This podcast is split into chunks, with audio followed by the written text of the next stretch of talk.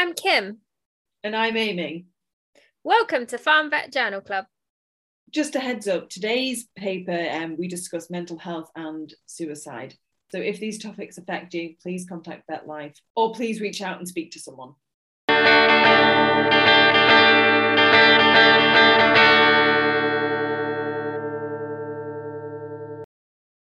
How are you today, Amy? I'm good. It's been a long day, but it's been a good day. How are you?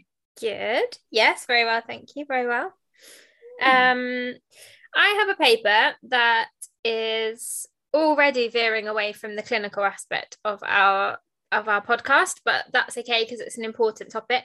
Um, so this is a paper about um, mental health in UK veterinary undergraduates, and I thought that would be good this week because it is Vet Student Wellbeing Week this week.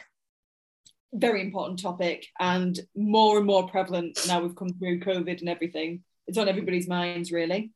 Yeah, definitely. Um, I went to a really good uh, farmers meeting last night talking about the future of of the dairy industry in general, and um, one of their biggest topics last night was about um, mental health in like the farming community as well. And it was just really good to hear them talking about it. Um, so yeah. yeah, I think I think it's something we really don't look at enough in farming communities because there is that bit of a stigmatism around it. But we put our farmers sometimes through hell with different diseases and different problems, and that has an effect on us and on the vets coming into the uh, profession. So I think it's really important that we become better at talking about it. But tell me about the paper.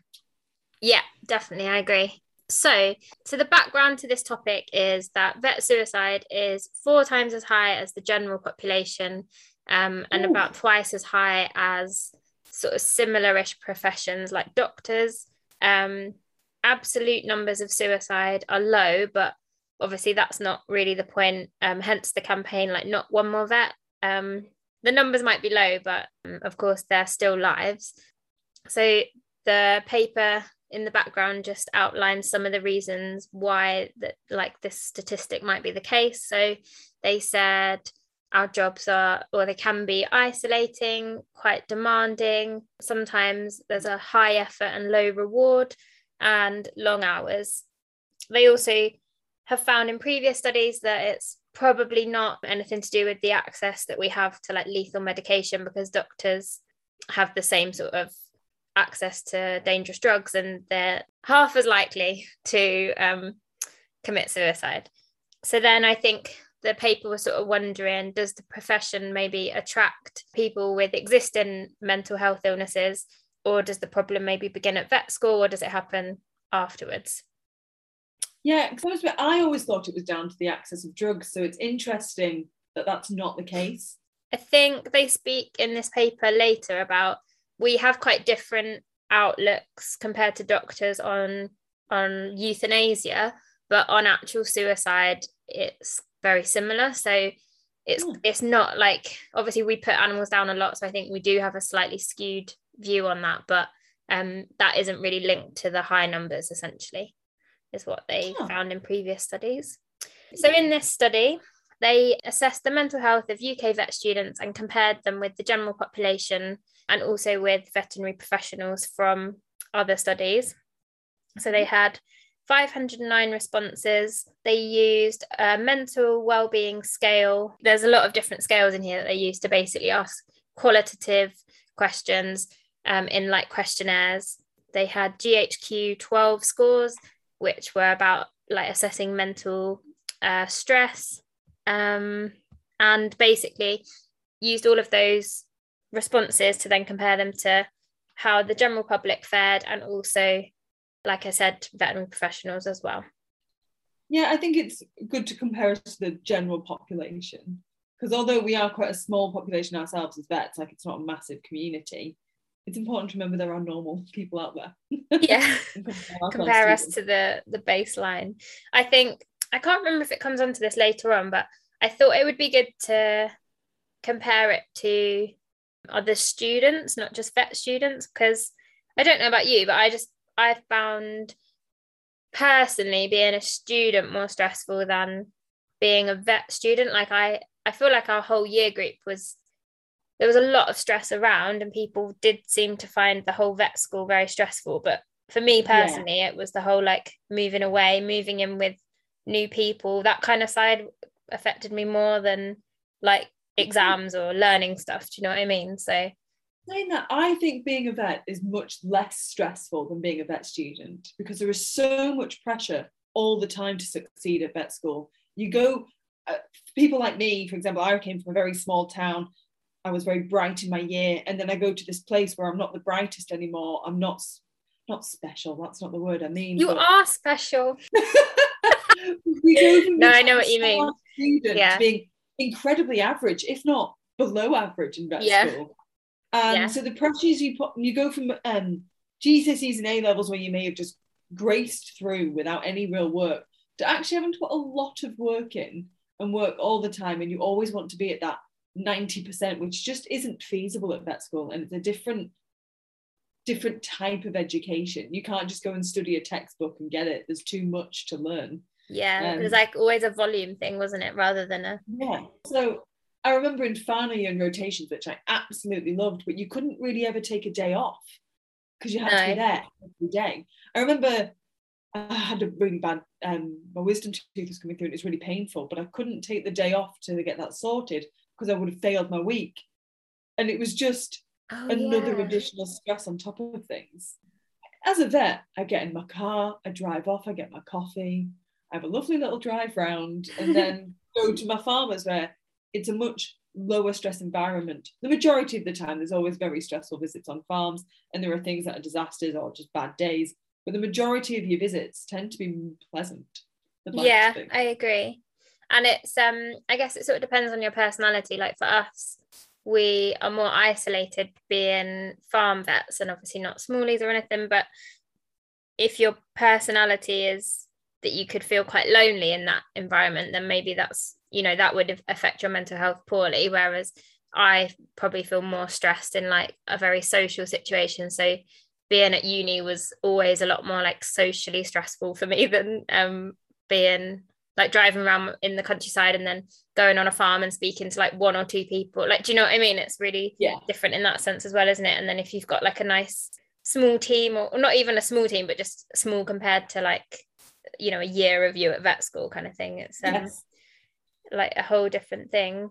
So yeah so basically on these on these responses um found that well-being was overall poorer in vet students compared to the english age matched general public. So they looked at obviously people of like a similar cohort um, similar age just to make it more comparable.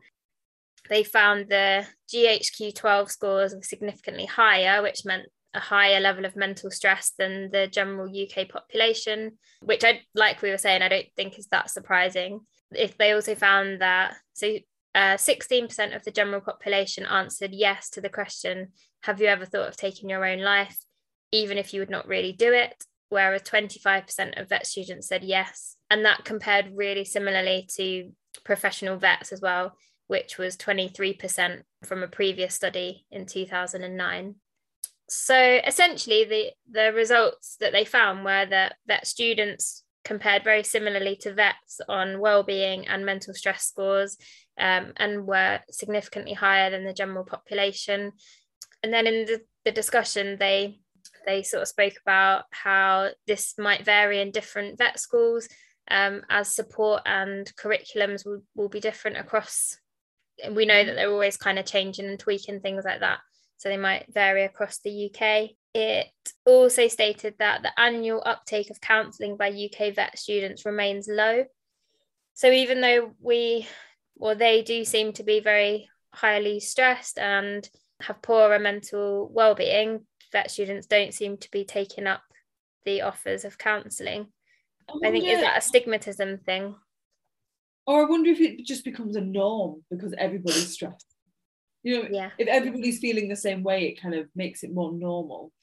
Whereas really what we should be saying is, no, this is not normal. You're all you, you all need help. um, yeah, yeah this um actually the next point is that stress is not a rite of passage. And I think that's so true isn't it because I, I look back on vet school and i feel like well I, i'm supposed to be stressed like of course it's stressful being here and doing this and i think you, you don't have to feel that way. It doesn't have to be stressful. It i mean it probably there are aspects that probably will be but you don't have to feel like you have to go through that in order to pass if that makes sense. Yeah. Yeah definitely. They also found that stress didn't increase throughout the years which kind of indicates that vet school isn't exacerbating the issue. So it's not like the longer you're there, the worse it gets. It kind of was, I think year four was the worst one in the um like from their questionnaires, but they were also the year group that were they had exams coming up very like really closely after the time that the questionnaire went out, whereas all the other years had like just finished exams or something like that. So they found fourth year to be the worst, but obviously that timing might affect that slightly. Yeah. But also, I think fourth year is it's fairly hard, isn't it? Like it was for us at Liverpool anyway. It's quite a long year. Um, oh, see, I thought third year was vastly more difficult. Oh, really? Yeah, maybe everyone's just. Like, maybe you blanked it from your memory. I just remember there was an exam question in our third year, and it was a 20 mark question on the difference between Marek's disease and um, avian influenza. No, Newcastle's disease and avian influenza. And I just remember looking and thinking, well, that's a sixth of my paper on two diseases I barely know anything about. Uh, yeah, I found third year so much more stressful. Yeah. Um, so fourth year felt like a doddle. I think also though we had the luxury of as we both went to Liverpool, we moved over to the Wirral in fourth year. So just quality of life was nicer. That's true. That's very true. So in the study, they found that second year and fifth year were the the best years to be in as such. But I don't think there was a huge difference between all of them, to be honest. Oh, I'd agree with that. Second year was great and fifth year was great. Yeah, I did enjoy fifth year. We had a cool. And then yeah, my only real comments for this paper were that it would be good to compare to the general student population, just because then I thought they would have comparables such as leaving home. They'd also have exams and like money worries as well, which they did touch on in the discussion at the end. Because you're throwing all those things into the mix as well, aren't you? Which the general public may or may not be facing. So you need to compare compare vet students to a similar cohort, like maybe compare them. Be interesting to compare, for example, vet students against like uh, medical students, and then against say English students or math students, and see what happens. Yeah. if it is medical bias, or if it's a science bias, or if it is just a vet bias. Yeah, 100%. And I thought it was good the way they did compare it to professional vets as well. There was, like I said, a 2009 study that was in the vet profession. So that was kind of, that part I found more interesting than to the general public, to be honest. Yeah, yeah. The one big thing I would take from this this paper um, is that vet students need to start talking about stress and they need to start talking about how they're feeling and how stress is affecting their lives because the more you talk about it the easier it gets yeah definitely get talking get active get signed up for counseling if that's something that you're interested in and just yeah try and break the um the stigma for sure sit down have some cake have a cup of tea and talk about it with your with your friends or with whoever you want to talk about it with, but being silent isn't going to fix anything. There's incredible charities out there. There's uh, Vet Life, which is, I quite like Vet Life because they're nicely specific about the veterinary profession. Yeah, definitely. And um, also be sure to follow Vet Student Wellbeing Week on Instagram. Um, they've been putting lots of brilliant things up this week uh, across all different unis as well. So they've got some activities that Surrey Vet School are doing. They've got some bits that Nottingham are doing, such as a crafting session, Amy. No, you oh, can't go back for that. Oh, um, I do love craft. They've got a CV of failures. So they've got a few vets uh, talking about that. So from the farm team, they've got John Remnant talking about all things that have gone wrong in their careers and how ultimately everything is fine in the end there was something else that I saw was good as well. I think it was like a horse grooming and dog petting session. so just everything you need to help your mental health. Cool. So that was our paper for this week. Um, like I said, it's a little bit off topic, but I thought it was relevant and important. Yeah, probably the most important paper we'll do. For sure, for sure. Um, and we'll try and maybe weave these in every, I don't know, every now and then throughout the year and just try and look at some more mental health papers and bring bring it to the forefront. Excellent idea, Kim. Cool. Okay, Amy, I will catch you later. Speak to you later. Bye. Bye.